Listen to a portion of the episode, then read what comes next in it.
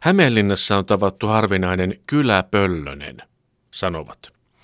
En ole tavannut kyseistä henkilöä, mutta juuri Väätäiskylältä palanneena uskaltaisin melkein sanoa, että ei ole niin harvinainen raitilla kipittäjä tämä. Varsinkin kun kesä alkoi vauhdilla ja monet talvella piilossa asustelleet ovat uskaltautuneet ulos ja taajama-alueille laajalti maisemaa sulostuttamaan. En ole nähnyt tämän rouvan kyläpöllösen kuvaakaan, mutta pystyn hyvin kuvittelemaan mielessäni hänen harmaan nutturansa, hapsottavat kätensä ja pientareilla poukkoilevan käyntinsä. Sylissä kyläpöllösellä on yleensä iso pumpputermospullo tai linnunpönttö.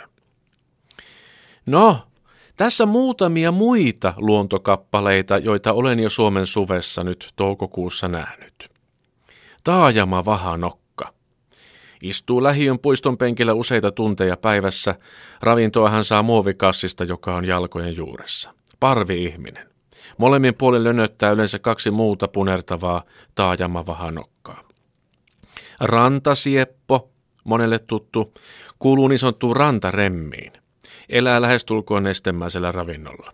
Suostuu maistamaan kädestä grillimakkaraa, jos joku remmistä tarjoaa. Punasilmäsieppo, samaa ihmisotuskantaa, yllättävän pitkä ikäinen, viihtyy rannalla myös aika ajoin puolisukeltaa. Asfalttikipittäjä on bongattu myös tänä keväänä jo.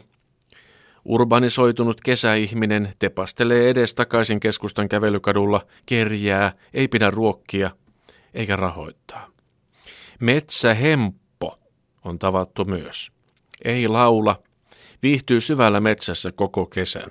Tunnistetaan parhaiten punaisesta marjaämpäristä. Timo Rautiainen, Jyväskylässä asusteleva kesämies.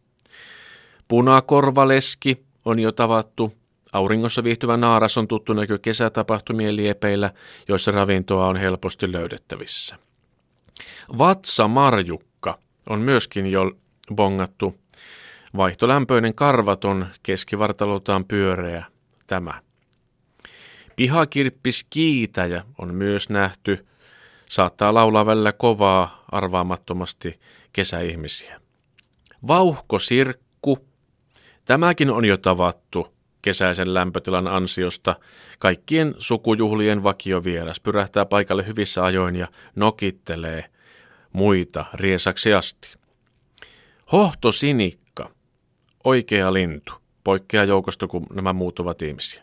Ja vielä muutamia muita luonnon ihmeitä, jotka on jo tavattu. Antero Kerttuli, harvinainen uros, joka on jo nähty Lempäälässä, jolla ei ole munia. Värikäs kuontalo, vaihteleva meikki kuuluu muusukupuolisten laajaan heimoon. Viheltäjä monarkki, keskusta-alueilla näkyvä, hyvällä itsetunnolla varustettu lemminkäisen rakennusmies – joka noteraa äänekkäästi lähellä parevelevat naaraat. Ja viimeisenä myös jo luonnossa havaittu räystäspyrstö. Kyseessä on kesällä vapaasti vaeltava Mestissarjan jääkiekkoilija, monien paikkakuntalaisten naisten mielestä näyttävä saalis. Että antoisaa kesää luonnon ihmeiden parissa.